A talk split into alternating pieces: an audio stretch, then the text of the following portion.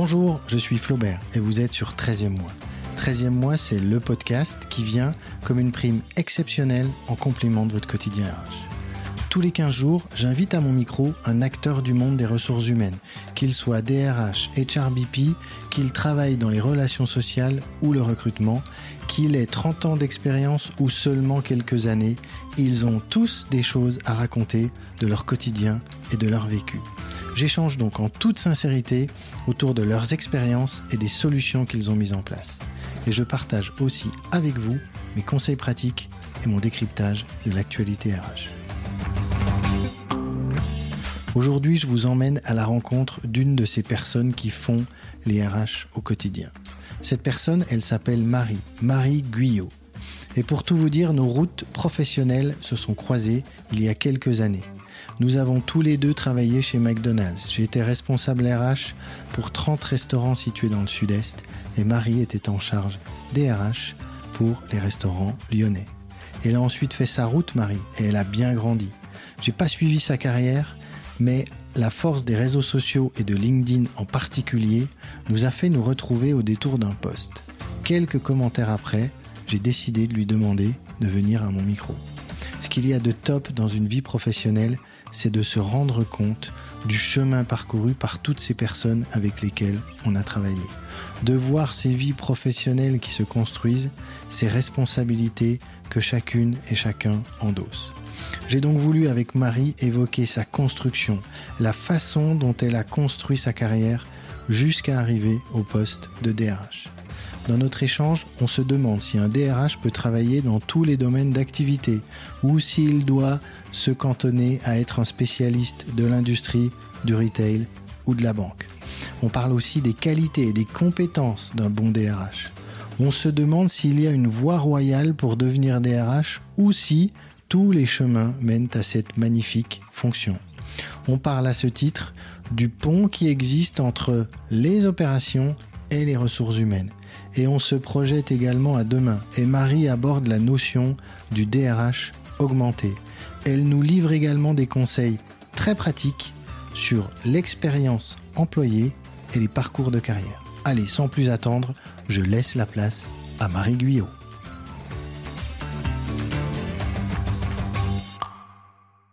Bonjour Marie, bienvenue sur 13e mois. Bonjour Flaubert. Je suis très heureux d'être avec toi aujourd'hui Marie et j'ai un petit rituel avant de commencer par ma première question. Ce rituel, il consiste simplement à présenter mon invité. T'inquiète pas, tu verras, ça se passera bien. On va revoir ta vie professionnelle défiler en à peu près 60 secondes. Et quand j'ai travaillé sur ton parcours, la première chose qui m'est venue en tête, c'est que tu aimes bien voyager, tu es une grande voyageuse. Marie, tu aimes tellement voyager d'ailleurs que tu vas continuer puisque tu vas quitter la belle région lyonnaise pour aller du côté du lac Léman dans quelques mois en Suisse. Mais tu nous en diras plus dans nos échanges dans quelques instants. Alors tout commence pour toi, Marie, par un Master 1 en droit à Toulouse, puis un Master 2, mais pas à Toulouse, c'eût été trop simple, tu obtiens ton Master 2 à Rennes. Pour autant, c'est à Toulouse que tu occupes ton premier poste en RH comme gestionnaire ressources humaines et recrutement chez Modis. Ensuite, tu succombes à l'appel de Ronald, Ronald McDonald's, et cette fois-ci à Lyon. Tu es adjointe RH sur un périmètre de 13 restaurants de la marque aux Arches Dorées. Ensuite, tu rentres dans l'enfer du jeu, tu intègres le groupe JOA, ce sont des casinos et jeux en ligne, et tu es chargé d'affaires juridiques sociales. C'est ensuite que tu accèdes au poste de DRH. Tout d'abord chez 1001 Repas, c'est une société spécialisée dans la restauration collective, puis tu deviens DRH des restaurants et brasseries Bocuse. L'institution lyonnaise est l'une des fiertés françaises. Marie, tu es donc la preuve vivante qu'on peut passer de chez McDo à Bocuse, et rien que pour ça, bravo à toi. Alors, ma première question, elle est d'ailleurs sur ce, sur ce sujet qui peut paraître un peu anecdotique quand on le dit comme ça, mais euh, est-ce que tu as eu euh, des remarques ou est-ce que ça a euh, suscité quelques réflexions, ce move-là, d'être passé chez McDo, tu as fait ensuite de la collective et tu arrives chez, chez Bocuse Est-ce que dans tes entretiens ou même toi dans ta posture quand tu as candidaté, tu t'es posé des questions là-dessus ou est-ce qu'on te l'a fait remarquer après cette différence entre McDonald's et Bocuse? Merci Flaubert pour cette question qui est effectivement pertinente. Écoute, la question est effectivement venue, mais finalement, je pense que ça rassurait plutôt mes, mes dirigeants, voire les recruteurs, que je vienne du secteur de la restauration, même si, comme tu l'as dit, la restauration rapide n'est pas la même que la restauration collective et que la restauration traditionnelle, puisque notamment tu as des, conventions collectives qui sont différentes. Mais je pense qu'au final, ça m'a plus servi que desservi. D'accord. Euh, c'est vrai qu'il y, a une question, euh, et je l'ai posée l'autre jour à, mon dernier invité. J'aimerais bien avoir ton avis sur le sujet. Euh, tu sais, on sectorise un peu les choses dans les, dans les métiers la question que je me pose souvent ou que je pose souvent, c'est est-ce qu'il faut sectoriser également euh, le métier de DRH J'entends par là, euh, est-ce que euh, on peut être DRH dans le domaine bancaire ou assurantiel? Et puis ensuite passer à un poste de DRH dans l'industrie, dans le retail, ou alors est-ce que une carrière elle est un peu cloisonnée selon toi? Non, je, ne pense pas. En tout cas, c'est pas la vision que j'en ai moi. Je pense justement et au contraire qu'un bon DRH, c'est un DRH qui est en capacité d'évoluer dans plein de secteurs différents.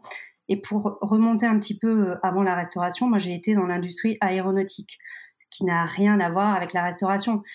Pour autant, tu retrouves des problématiques euh, un peu identiques sur euh, les difficultés de recrutement, de développer les talents, de fidéliser, la partie relations sociales.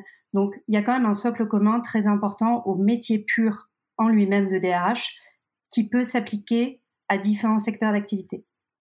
D'accord, donc selon toi, pas de sectorisation, c'est une bonne nouvelle pour celles et ceux qui nous écoutent. Euh, on peut passer d'un domaine à un autre, euh, c'est une bonne nouvelle.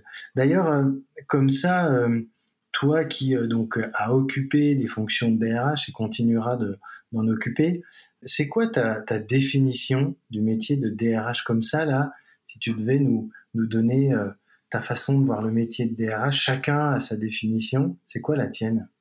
Bah, Écoute, un DRH, euh, c'est pour moi l'équivalent d'une courroie de distribution dans un moteur. Tu vois, c'est un peu le, lien entre euh, euh, toutes les parties prenantes de l'entreprise, que ce soit la direction générale, voire la présidence, les collaborateurs, les institutions. C'est vraiment une position hyper centrale qui doit mettre en musique un petit peu voilà toutes les personnes qui la composent pour faire au mieux. Ce qui est intéressant quand tu réfléchis au métier de DRH, c'est aussi de remonter un peu à, l'histoire de ce métier-là qui est né euh, fin 19e. À l'époque, on, appelait ça des chefs du personnel. Les sujets euh, les plus préoccupants étaient vraiment comment recruter des ouvriers dans l'industrie, euh, les payer, voire suivre leur temps de travail. Puis, tu as, après la Seconde Guerre mondiale, le métier qui évolue avec toute la partie législation sociale qui arrive, les partenaires sociaux. Donc, le métier prend à nouveau une autre dimension. Et puis à partir des années 80-90, le DRH commence à avoir un rôle vraiment central dans l'organisation, dans la stratégie et devient un membre à part entière des comités de direction et euh, de la structure dirigeante des sociétés. Euh, merci pour ce petit euh, voyage historique et c'est non mais c'est super intéressant de en effet remonter à la source du métier de DRH et, on voit en effet toute cette montée en puissance. Et c'est arrivé sur le côté ressources humaines, qui n'était pas le cas avant. On parlait de gestion du personnel. Il y avait même euh, les, premiers étaient, étaient, des anciens militaires et les gens allaient chercher pour encadrer le, personnel. Alors, on a vu ta définition, un peu d'histoire sur le côté d'où vient le métier.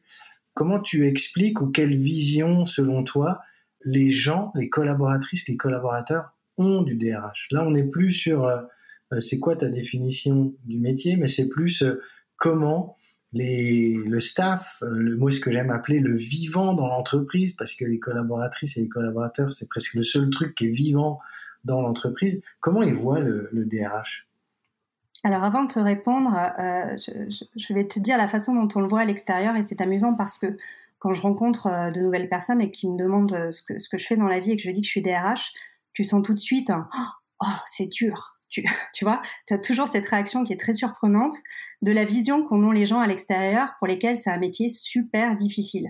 En interne, La vision des collaborateurs, tout dépend de l'environnement dans lequel tu vas être. Tu es en tout cas pour les collaborateurs, c'est évident, nécessaire. Tu es nécessaire parce que tu as une utilité certaine, ne serait-ce que pour les choses assez euh, basico-basiques, recrutement, euh, administration du personnel, gestion de la paye, on y revient. Mais tu es aussi une porte d'entrée pour être en contact avec les opérationnels ou avec la direction générale. Donc il y a vraiment un rôle, euh, je dirais, de médiateur ou de le confident, le terme est peut-être un, peu galvaudé, mais en tout cas d'une personne référente dans l'entreprise à qui on peut parler sans forcément de jugement direct parce que certains collaborateurs auraient peur d'aller voir leur opérationnel. Il y a vraiment ce rôle qui est super important et c'est nécessaire pour cela d'avoir suffisamment de recul, euh, d'avoir une notion de la confidentialité qui est très importante. Donc, tu vois, dans tout ce que je te dis, moi j'en ai plutôt une vision assez positive du point de vue des collaborateurs en tout cas, c'est ce que moi, euh, je cherche à insuffler dans les entreprises dans lesquelles je passe. Et donc, dans, ce que tu nous dis là, on, revoit l'image de cette courroie de distribution euh, dont tu parlais tout à l'heure. Et donc, pour toi, il y a vraiment cette vision de la part également des collaboratrices et collaborateurs, comme, enfin, le DRH comme courroie de distribution qui fait le lien là, un peu entre toutes les parties prenantes de l'entreprise. Exactement exactement. Et puis le DRH, c'est quand même aussi, c'est très particulier comme métier puisque tu es à la frontière de plein, plein, plein de sujets.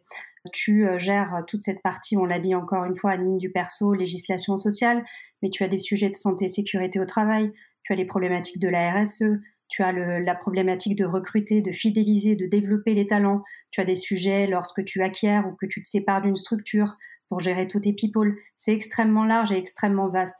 Quoi qu'il en soit, à tout moment de la carrière d'un collaborateur, il viendra au DRH, nécessairement.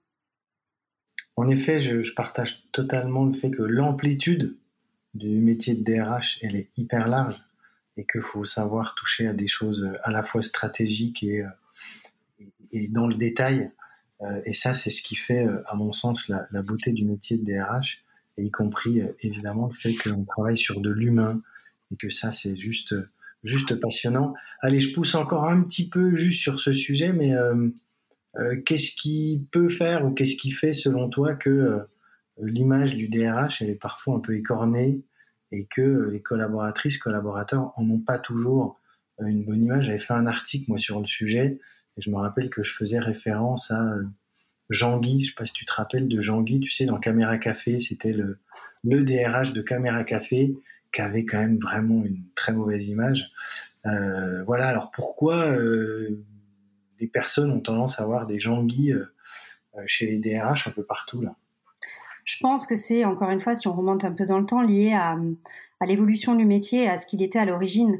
le DRH, c'était vraiment celui qui était là pour euh, faire des choses assez formelles, assez strictes, voire pour sanctionner euh, et accompagner les collaborateurs jusqu'à leur départ de la société. Donc tu peux avoir cette vision-là qui n'est pas forcément euh, la plus intéressante, même si elle fait partie du quotidien du métier de DRH. Mais aujourd'hui, le champ d'action s'est vraiment, vraiment élargi. Mon but, et, je trouve très bien justement l'existence de ce podcast pour cela, c'est de changer euh, l'image qu'on en a et d'éviter justement à terme que lorsque je présente mon métier à des gens que je rencontre, on ait cette mine affligée en disant oh la pauvre, ah, vraiment ça doit être très très dur. Non, c'est pas c'est pas forcément dur. Évidemment, c'est difficile parfois, mais tout métier est difficile à un moment ou à un autre, notamment quand tu as affaire à des gens, forcément. Mais c'est hyper épanouissant euh, et, tu, et tu peux complètement t'éclater et te développer dans ce métier-là. Ok, merci beaucoup. Euh, Qu'est-ce qui fait, selon toi, qu'un DRH est un bon DRH C'est quoi les, compétences que le DRH doit euh, mettre en pratique, doit maîtriser? Alors, on peut être dans du, du savoir-être, dans du savoir-faire. Il y a quoi derrière un bon DRH je pense qu'il y a plusieurs choses. Il y a euh, ce qu'on appelle communément les hard skills et les soft skills. Sur la partie hard skills qui qui peut être traduit par euh, les compétences un peu techniques, voire euh, scolaires, universitaires, tu as quand même la nécessité d'avoir une bonne connaissance de tout l'environnement de la législation sociale, de tes conventions collectives, tout ce background qui est quand même super important, et aussi de ton environnement métier. Moi, j'ai toujours euh, eu à cœur, lorsque j'étais dans une structure et dans des métiers hyper différents, d'avoir une vision très opérationnelle des métiers que font les gens au quotidien. C'est, ça, c'est très important pour, à mon avis, être un bon DRH. Mais ça ne suffit pas, évidemment. Il faut aussi, euh, en soft skills, des qualités euh, qui sont très importantes à mes yeux, euh, comme l'empathie, comme la capacité à, à, fédérer et à convaincre, la curiosité aussi pour voir un petit peu ce qui se passe ailleurs, est-ce qu'on pourrait amener dans les entreprises dans lesquelles on est, beaucoup d'humilité, et puis aussi être un très bon communicant, que ce soit en interne ou en externe. Ça, ce sont pour moi les qualités essentielles d'un DRH. Pour paraphraser euh, euh, quelqu'un que j'aime bien et qui, euh, qui, fait une citation qui peut coller à ce que tu me, ce que tu me demandes, c'est Richard Branson qui dit Former suffisamment bien les gens pour qu'ils puissent partir, traiter-les suffisamment bien pour qu'ils n'aient pas envie de le faire. Et pour moi, un bon DRH, c'est aussi quelqu'un qui est capable d'appliquer ce précepte. J'adore, j'adore, j'adore. Écoute, ouais, ça, ça, ça, parle bien cette petite, cette maxime là de Richard Branson. Elle parle, j'aime beaucoup. Euh, et ça me renvoie dans ce que tu disais là. Alors une entreprise qu'on a connue euh, tous les deux, pour qui euh, moi j'ai un grand respect, parce que j'ai beaucoup appris, c'est McDo, hein, chez McDonald's. voilà, on a travaillé tous les deux au niveau RH. et je sais que je me rappelle moi de ce qu'on appelait le stage frites. et c'était quelque chose pour moi de d'obligatoire pour toute personne qui intégrait notamment une équipe RH, euh, mais d'aller euh, vivre ce moment sur le terrain. Euh, ça durait plusieurs jours, c'est une semaine. on avait même remis en place une petite piqûre de rappel annuelle. Et, et, quand tu parlais en effet de cette connaissance que le DRH doit avoir du terrain, ça m'a renvoyé à ça. On ne peut pas faire des ressources humaines si on ne sait pas ce qui se vit sur le terrain. Tu es, en phase avec ça? Je suis totalement d'accord et c'est d'ailleurs quelque chose que j'ai appliqué moi quand je suis arrivée dans les maisons Bocuse euh, pour tous les personnels du siège et pas uniquement de la direction des ressources humaines parce que pour moi il est important qu'un DSI, euh, qu'une direction financière, que tous ces métiers-là sachent ce que font les collaborateurs au quotidien qui sont quand même la force de travail de l'entreprise et c'est super important. J'ai donc mis en place ce qu'on appelait euh, les vies ma vie et donc, effectivement, sur le modèle d'une semaine euh, sur le terrain, on faisait en sorte que les collaborateurs qui intégraient le siège et même les stagiaires passent du temps en cuisine, passent du temps en service et passent du temps dans les autres services du siège.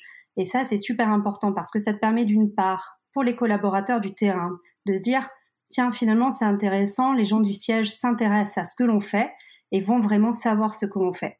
Et puis pour les collaborateurs du siège, ça leur donne une vision hyper pragmatique, hyper opérationnelle des choses et ça va certainement les aider à avoir et à prendre des décisions qui seront beaucoup plus applicables et beaucoup plus en phase avec le terrain. Euh, quand, quand, tu as mis ça en place chez Bocuse, là, les, les vies ma tu as eu des réticences au départ? Est-ce que ça a été compliqué ou là, imaginons, moi, ce que je souhaite à travers le 13e mois, le podcast, c'est vraiment euh, pouvoir donner des tips aux personnes qui, euh, qui nous écoutent et puis euh, montrer que, que, les RH, il se passe plein de choses. Si tu avais quelques conseils à donner sur la mise en place de ces vie euh, et un petit retour en arrière, qu'est-ce que tu peux nous en dire, Marie? Je pense qu'il faut quand même bien préparer ce projet-là, c'est-à-dire bien informer les opérationnels de l'arrivée des collaborateurs dans leur quotidien, parce que ce qu'il ne faut pas oublier, c'est que euh, nous, ça va être un vie ma vie pour les gens du siège et ça, va être un peu de fun, même si c'est parfois difficile. Mais on va aussi rentrer dans le quotidien des gens et il ne faut pas non plus être un élément perturbateur et les empêcher de faire correctement leur travail. Donc, il faut vraiment préparer les choses en amont, bien communiquer auprès des opérationnels pour leur expliquer les raisons de ce vie ma vie et le sens que cela a. Et puis, les, les collaborateurs du siège, ils vont un peu à reculons parfois parce qu'ils ont peur peur de mal faire, peur de gêner. Euh, et en ça aussi, il faut savoir les rassurer en leur disant qu'ils sont là parfois pour observer, mais juste pour prendre un petit peu euh, le pouls du terrain. Donc sans pression, sans objectif, juste créer du lien. Donc à mon avis, c'est beaucoup de communication, beaucoup de préparation, et puis être aussi présent sur les différentes étapes. C'est-à-dire qu'il ne s'agit pas de lâcher les collaborateurs du siège pendant une semaine sur le terrain sans jamais avoir leur retour. C'est important de prendre aussi euh, euh, du feedback et de les contacter euh, tous les deux jours pour savoir comment ça fonctionne. Et pareil du côté des opérationnels. Ok, donc tu vois, nouvelle, nouvelle image qui me revient en tête, mais je reviens sur cette courroie de distribution, alors même si le terme est peut-être pas super glamour, mais en tous les cas, là aussi, le DRH, la DRH, c'est cette personne qui va organiser euh, ce passage d'information elle fait que euh, il se passe des choses entre le siège, euh, les opérations. voilà, on est vraiment au centre du sujet dont tu parlais tout à l'heure, sur le fait que le DRH doit animer tout ça. C'est ça? Exactement. Et puis au-delà de ça, c'est bien aussi de pouvoir en faire un outil de communication, que ce soit un outil de communication interne, et, moi je m'en suis servi, ou un outil de communication externe. On parle beaucoup de marque employeur, de euh, d'image employeur, et ce genre d'événement peut aussi être un vecteur de communication hyper positive à l'extérieur pour montrer qu'on est connecté au terrain, qu'on est hyper connecté à nos métiers et que euh, voilà, rejoignez-nous, euh, on est on est super quoi. D'accord, donc le ou la DRH, pour en revenir à la question que, que je te posais, c'est quelqu'un qui connaît et qui aime le terrain? On est d'accord là-dessus? Alors, oui, je pense. Maintenant, tu as des organisations qui, à mon avis, ne permettent plus d'avoir cette connexion au terrain direct, puisque tu as, des entreprises qui sont euh, énormes et immenses avec un territoire international. Mais dans ces cas-là, le DRH doit avoir des relais, des HRBP par exemple, sur le terrain pour lui remonter euh, un certain nombre d'éléments du terrain. Malgré tout, même si ce DRH peut être un peu parfois, en fonction de la taille des organisations enfermées dans ce qu'on peut appeler la tour d'ivoire, et c'est des choses que j'ai déjà entendues, il est important qu'il aille quand même au contact des équipes. Et les équipes, en plus, le retour que tu as est en général hyper positif. C'est-à-dire, plus tu vas aller vers eux, plus tu vas, tu vas prendre des choses positives. Ils sont toujours hyper heureux de voir que des gens du siège, et notamment des DRH, viennent à leur rencontre, s'intéressent à ce qu'ils font et, euh, voient le quotidien de leur métier. Ok, euh, je te propose qu'on passe à, un autre sujet, alors qui est un peu la suite, mais euh, moi ce que je voulais vraiment aborder avec toi, eu égard à, ton parcours, c'est les chemins qui mènent au, métier de, de, DRH. On a parfois tendance à penser qu'il y a peut-être une voie royale, une ou deux. déjà comme ça, de manière assez globale, c'est quoi ta vision du, sujet sur il y a une voie, plusieurs voies. Comment on devient DRH Alors écoute, je suis le parfait exemple euh, de la voie bis ou, euh, bêta, puisque moi j'ai un, un background euh, en droit des affaires. Donc rien ne me destinait me prédestinait à être DRH, comme quoi tout est possible, même si j'avais quand même un socle juridique qui m'a permis d'absorber tout le droit social peut-être plus facilement. J'ai quand même fait six ans d'études en droit des affaires. Et c'est à l'occasion de mon stage de fin d'études qui s'est euh, opéré dans une très très belle entreprise qui s'appelle Pierre Fabre Dermocosmétique, au cours duquel j'étais euh, dans le service droit des affaires, que je me suis dit très intéressant, mais c'est pas du tout pour moi. Il me manque vraiment cette relation humaine, cette connexion à la, stratégie de l'entreprise que je n'avais pas du tout. Donc j'ai complètement bifurqué, si tu veux, et je suis repartie euh, tout en bas pour remonter petit à petit avec l'objectif d'être DRH. Donc je suis le parfait exemple du fait que tous les chemins mènent à être DRH. Selon moi, il faut quand même, pour être un bon DRH, avoir un socle de connaissances juridiques assez solide. La législation française est particulière, elle est importante, le Code du travail, tu, en connais l'épaisseur autant que moi, il y a des jurisprudences, il y a des textes, euh, il faut quand même avoir une certaine appétence pour ces sujets-là. Ensuite, tout le reste, ce sont plutôt des qualités relationnelles, des qualités de curiosité qui feront que finalement, c'est pas nécessairement avec un bac plus 5 en droit social ou avec un diplôme en ressources humaines que tu seras le meilleur des DRH. J'avais euh, rencontré à l'époque où je travaillais dans l'aéronautique un des DRH d'Airbus qui était un ingénieur aéronautique à l'origine, mais qui était passionné par ce métier-là et qui s'était formé, qui était devenu DRH. Comme quoi tout est possible. Comme quoi tout est possible, et, c'est vraiment un des sujets euh, que je voudrais qu'on arrive à creuser. Alors, euh, je partage le côté socle juridique. Après, moi, j'ai une vision assez tranchée du sujet. Moi, j'ai vécu l'époque où les juristes avaient fait un peu un embargo là, sur, la, sur la fonction RH et tu avais l'impression que si tu n'étais pas juriste à la base, et je le dis, moi je suis juriste à la base, donc je me sens... Personne n'est parfait voilà, personne n'est parfait, je me sens autorisé à, critiquer le sujet. Euh, il n'y avait que les juristes qui disaient oui, eh ben, pour faire des RH, il faut être absolument euh, juriste, et qui avaient aussi une vision parfois un peu fermée de chaque sujet. Quoi. Ben non, ça, on va pas pouvoir parce que le Code du travail euh, ne nous autorise pas, etc. Moi, j'ai connu ça. Est-ce que est-ce que c'était peut-être pas en effet ce que tu dis, mais un peu poussé à l'extrême Tu, partages cette vision-là ou pas? Je suis d'accord, mais c'est peut-être lié aux, origines des, métiers des ressources humaines, qui étaient encore une fois, jusqu'à récemment, uniquement liés à l'application pure de la législation euh, du droit du travail finalement. Euh, le spectre s'étant élargi et la nécessité justement, encore une fois, de recruter, d'attirer, de fidéliser, de développer les talents a changé la donne selon moi. Maintenant, un bon juriste peut être un très bon DRH ce qu'il est nécessaire, c'est qu'il sorte justement euh, de cette espèce de, robe de sachant du droit pour euh, s'ouvrir euh, à d'autres à d'autres sujets. Un vrai DRH, un bon DRH, c'est quand même vraiment à la fois un business partner, donc il faut avoir en tête des notions business liées à la, à la, stratégie de la direction générale, tout en bordant, en mettant le cadre, en disant ça, on peut y aller, néanmoins, voilà les risques. Maintenant, on peut y aller, aucun problème.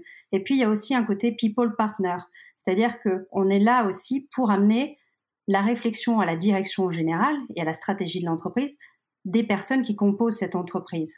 Donc, le côté juridique est pertinent, mais il faut savoir s'en affranchir quand même. J'aime bien ton anecdote sur l'ingénieur euh, qui est devenu DRH. Moi, je me dis qu'il y, a un pont euh, qui est de plus en plus euh, utilisé aujourd'hui entre les opérations, alors quel que soit le domaine d'activité, et les RH. Et on a pas mal de, patrons opérationnels très terrain qui euh, ont pris des postes de DRH. Moi, j'en ai connu. ça te parle, ça? T'en as connu? Tu vois bien le lien? Tu as vu monter le truc au fil du temps? Oui, je l'ai vu aussi dans, des structures dans lesquelles je, suis passée. Et euh, ces profils-là sont très intéressants parce qu'ils sont connectés au terrain, donc à la réalité de l'entreprise et aux collaborateurs. Donc il suffit de leur insuffler, de leur amener ce volant et ce volet euh, juridique social, si tu veux, droit social, process, pratique, euh, et ça en fait immédiatement, à mon sens, de bons DRH. Après, il faut qu'ils soient accompagnés par des experts métiers, que ce soit des experts sur la partie euh, paye admin du perso, que ce soit pourquoi pas des juristes qui vont un peu border le truc. Encore une fois, tout est question de taille d'entreprise. Si tu as une structure de 50 euh, collaborateurs et de 5000, tu vas pas dimensionner ta direction des ressources humaines de la même manière. Néanmoins, un profil opérationnel RH aura beaucoup, beaucoup de pertinence et d'intérêt dans des structures. Oui, euh, je suis d'accord. Et tu vois, quand tu parlais, je pensais aussi, je pense qu'il y a un bon premier pas à, à, offrir, à proposer un opérationnel. Euh, moi, j'avais tenté le truc euh, quand j'étais DRH euh, et je me battais toujours pour ça, c'est le recrutement. Prendre, tu vois, par exemple dans le retail, prendre quelqu'un qui est opérationnel, qui connaît le terrain et lui donner des responsabilités dans le recrutement justement pour avoir cette vision très très terrain qui va venir être complémentaire par rapport à la vision RH et recrutement pur. Je trouve que c'est un bon premier pas qui peut être proposé pour offrir aussi des perspectives aux personnes qui sont sur le terrain. Tout à fait, je suis bien d'accord. Et sur la partie, euh, euh, sur le fait d'associer des, opérationnels au process de recrutement, moi c'est quelque chose que j'ai toujours euh, mis en place, que ce soit au premier rendez-vous, au premier entretien ou aux entretiens suivants. J'implique toujours les opérationnels dans le choix des collaborateurs qui vont rejoindre la structure. C'est très important parce que les opérationnels vont avoir une vision du métier, qui sera différente de la façon dont moi je vais la présenter ou de la façon dont mon ou ma chargée de recrutement va le présenter. Ça donnera un petit supplément d'âme en fait à l'entretien et en même temps, c'est bien aussi d'avoir des entretiens sans les opérationnels pour faire des choses un peu plus formelles et aller dans de la technicité de pratique de recrutement. Alors qu'avec un opérationnel, tu as peut-être pu euh, le remarquer, tu peux partir vite dans des discussions où au final l'opérationnel va prendre complètement le lead sur l'entretien et, euh, le recruté va être dans une position très passive finalement. Oui, oui, il y a, un savoir-faire à apporter. en effet, mais je trouve que ce, lien entre les opérations et les RH, il est très fort. si on se projette un peu, là, comme on parle beaucoup aujourd'hui de marque employeur, marque employeur qui est très tourné autour du marketing, tu crois que tu crois qu'un marketeur, un patron marketing, qui a des idées, euh, pourrait devenir DRH. Euh, bon, j'ai jamais vu, j'ai jamais vu ça. Euh, et d'ailleurs, je vais creuser le sujet, savoir si ça existe. Et je serais content d'avoir un jour à mon micro un ancien marketeur qui est devenu DRH. Mais tu, tu penses que c'est possible ça? Écoute, selon moi, tout est possible. Effectivement, j'ai jamais eu l'occasion de rencontrer un, ancien du marketing qui était devenu DRH. maintenant, c'est intéressant que tu abordes ce sujet parce que pour moi, de plus en plus, marketing et ressources humaines sont liées. Euh, aujourd'hui, tu dois considérer, selon moi, tes collaborateurs comme tes clients. Il faut que tu permettes à tes euh, collaborateurs d'avoir une expérience user telle que tu pourrais l'aborder vis-à-vis de tes clients. Euh, c'est-à-dire qu'il faut que tu sortes de ta position de je vais imposer tel process et les collaborateurs vont rentrer dans le cadre dans lequel je les mets pour te dire et te mettre à la place des collaborateurs en te demandant qu'est-ce qui pourrait fonctionner, qu'est-ce qu'ils attendent, quelles sont leurs attentes en fait en termes de, user.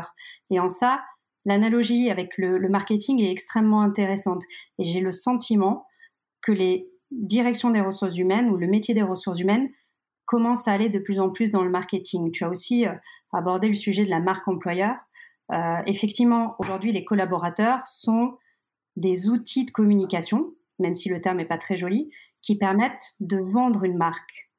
Tu vois, tu, l'as vu sur, euh, tu peux le voir sur, sur certaines, certaines marques que je ne citerai pas, mais qui mettent en avant leurs collaborateurs, leur environnement de travail. Les citer, hein, si tu, produits. Tu peux les citer. Euh, si bah, parlons de, de, notre ancien employeur commun, qui avait d'ailleurs été très précurseur à ce sujet, McDonald's. Au lieu de vendre des burgers, fut un temps, vendait l'expérience collaborateur dans le restaurant McDonald's. Et en ça, c'était hyper intéressant. Ça te permet de lier le marketing avec les ressources humaines. Et alors, euh, allez, on se projette un peu là. Euh, on a regardé, on a regardé un peu ce qui faisait un bon DRH, les compétences. On se dit donc qu'il y a plein de voies qui peuvent amener au métier de DRH et qu'il n'y a pas une seule voie royale.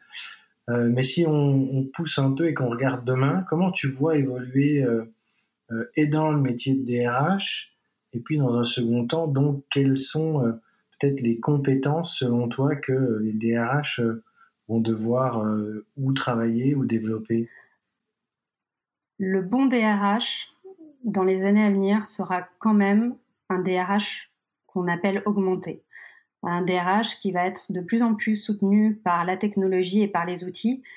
Et je pense, et on le voit déjà de manière assez forte aujourd'hui, que beaucoup, beaucoup de missions quotidiennes des directions des ressources humaines vont être totalement automatisées. Parce qu'avec une valeur ajoutée assez faible. On parle d'administration du personnel, on parle de gestion de la paye, on parle de toutes ces choses sur lesquelles l'outil, la machine va pouvoir agir. Ce qui permettra au DRH, de se concentrer sur euh, les missions à plus forte valeur ajoutée. Comment attirer les meilleurs, comment les garder, comment les développer, comment mettre les people en face de la stratégie de l'entreprise, comment intégrer des nouveaux collaborateurs venant d'autres structures, euh, comment faire d'une entreprise une, entreprise vertueuse? On parle de RSE, on parle de santé, sécurité au travail. Donc, à mon sens, la DRH la direction des ressources humaines, hein, pas uniquement le DRH, toute l'équipe, vont de plus en plus se tourner vers ces sujets qui vont être essentiels.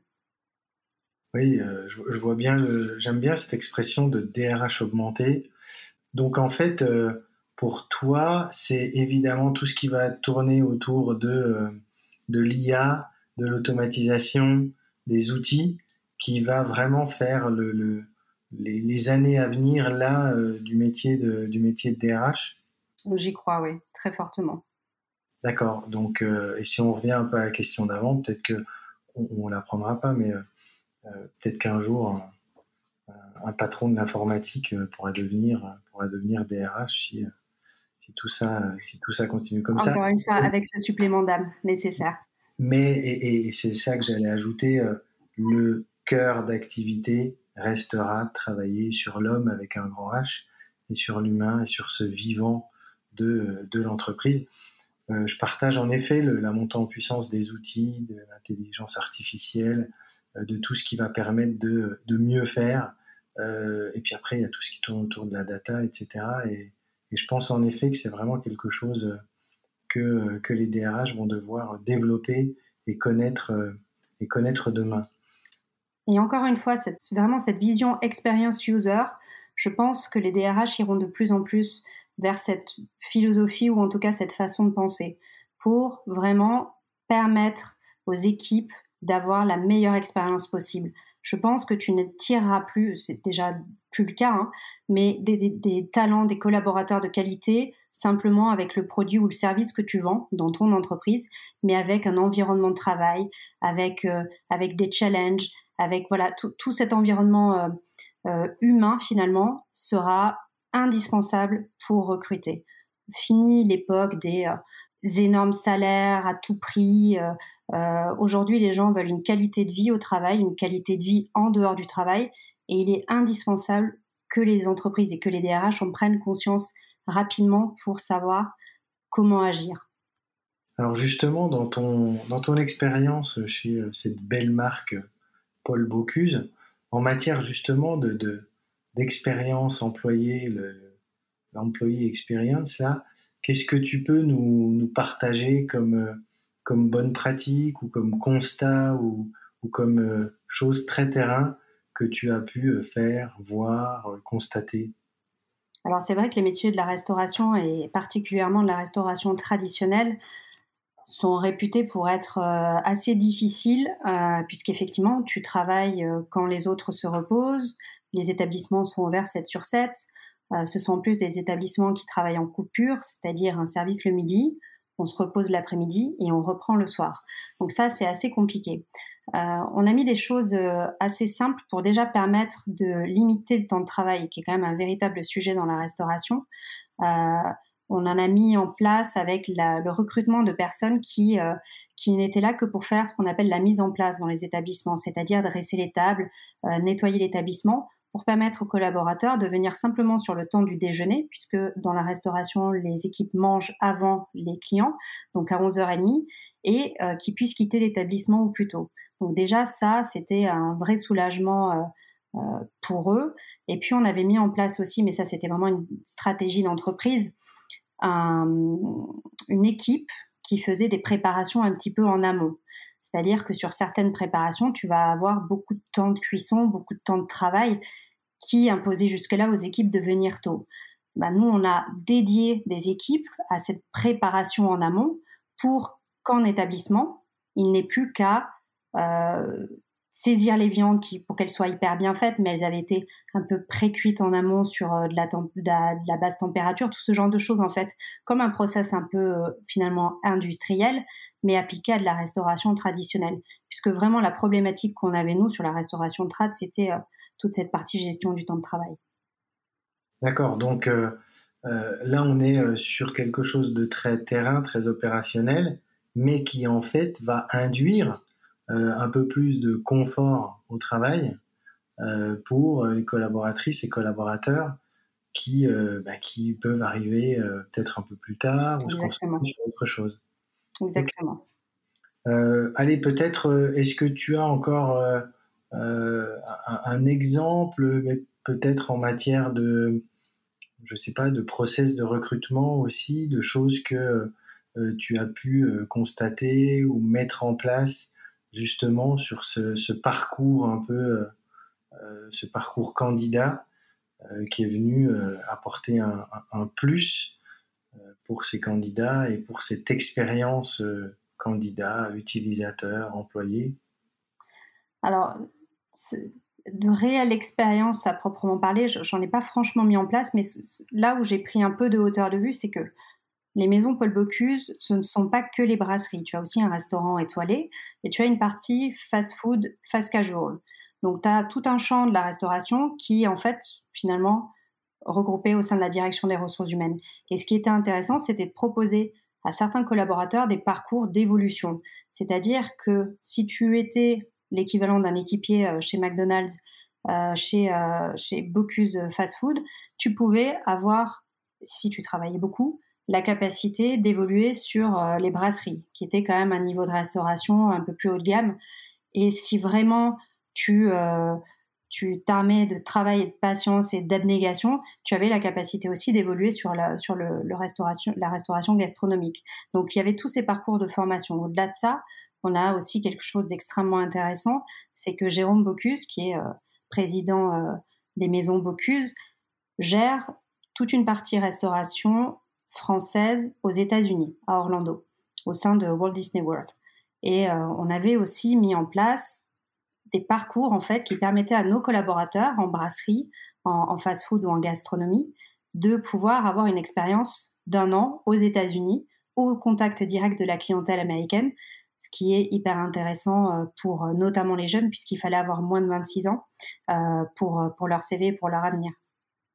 Et tu vois, moi ce que j'adore, c'est pour ça que je prends beaucoup de plaisir à faire ces podcasts, mais quand on se dit, ouais, mais DRH, qu'est-ce qu'il fait au quotidien, etc., ben là, tu viens de donner un formidable exemple très concret de ces parcours de carrière là qui sont importants pour toute personne qui intègre et évolue dans une entreprise et pouvoir passer euh, entre guillemets d'une marque à une autre, développer ses compétences, pouvoir euh, euh, pourquoi pas partir à l'international? Et voilà une des facettes formidables du métier de DRH parce que bah, c'est le chef d'orchestre de tout ça et c'est lui qui doit veiller à la mise en place de ces parcours, à la détection, j'imagine, des personnes qui pouvaient rentrer dans le process parce que il y a peut-être 10 qui lèvent le doigt, mais il y a peut-être que deux élus.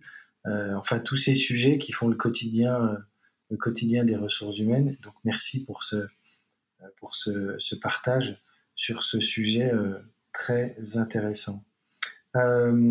écoute, Marie, on va bientôt arriver au terme de, de cet échange. ce que j'ai l'habitude de faire, c'est de terminer par, par deux questions qui viennent clore clore la, discussion. Euh, la première question que j'ai, c'est euh, si tu avais un conseil à donner à la jeune Marie, la, euh, jeune Marie, alors tu n'es pas très âgée, mais la Marie de 25 ans est, très jeune. et imagine cette Marie de 25 ans qui commence dans les RH. Quel conseil, avec tout ce que tu as fait, tout ce que tu as vécu, tu lui donnerais à cette jeune Marie de 25 ans? Je pense que je lui dirais une phrase que j'aime bien et que j'aurais aimé me chuchoter à l'oreille à 25 ans, c'est Sois toi-même, tous les autres sont pris. Au final, on en a parlé rapidement, mais je me suis laissée un peu embarquer dans, dans ces études supérieures en droit des affaires, peut-être un peu influencée par les autres et par la vision que les autres projetaient sur moi.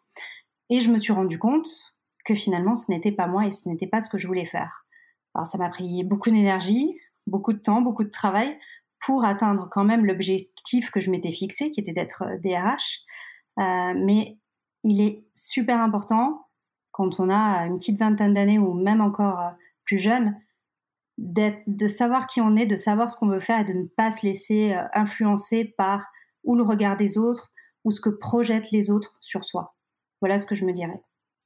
Merci et Dieu sait si cette singularité, le fait d'être soi-même, doit rester en effet, je pense, dans la tête de chaque DRH parce que quand on est DRH, on est au centre de, beaucoup, de beaucoup de jeux, parfois politiques, et il faut savoir euh, rester soi-même. Donc, merci pour ce, conseil. Et la dernière question, c'est imagine euh, demain, euh, tu pars sur, sur une île déserte et tu peux emmener un livre et un objet. Quel est cet objet et quel est ce livre? Un objet, alors même si c'est pas très glorieux, euh, je prendrais mon téléphone portable parce que ça me permettrait de rester en contact avec tous les gens que j'aime. Ça me permettrait d'être connecté aussi avec l'actualité et accessoirement d'écouter de la musique et c'est important pour moi. Et si je devais emporter un livre sur une île déserte, écoute, je pense que je prendrais, et ça va peut-être te surprendre, je prendrais la Bible parce que c'est un livre qui est fascinant, mais que je ne prendrai jamais le temps de lire et je n'aurai jamais le recul nécessaire à part sur une île déserte. Ok, super. Ben, écoute, on, termine sur ce moment philosophique. J'aime beaucoup. vraiment, merci beaucoup, Marie. Bah, écoute, je te souhaite beaucoup de réussite en Suisse. Et puis, évidemment, on prendra tes nouvelles dans, dans quelques temps. Merci beaucoup à toi et à bientôt, Marie. Merci, Flaubert.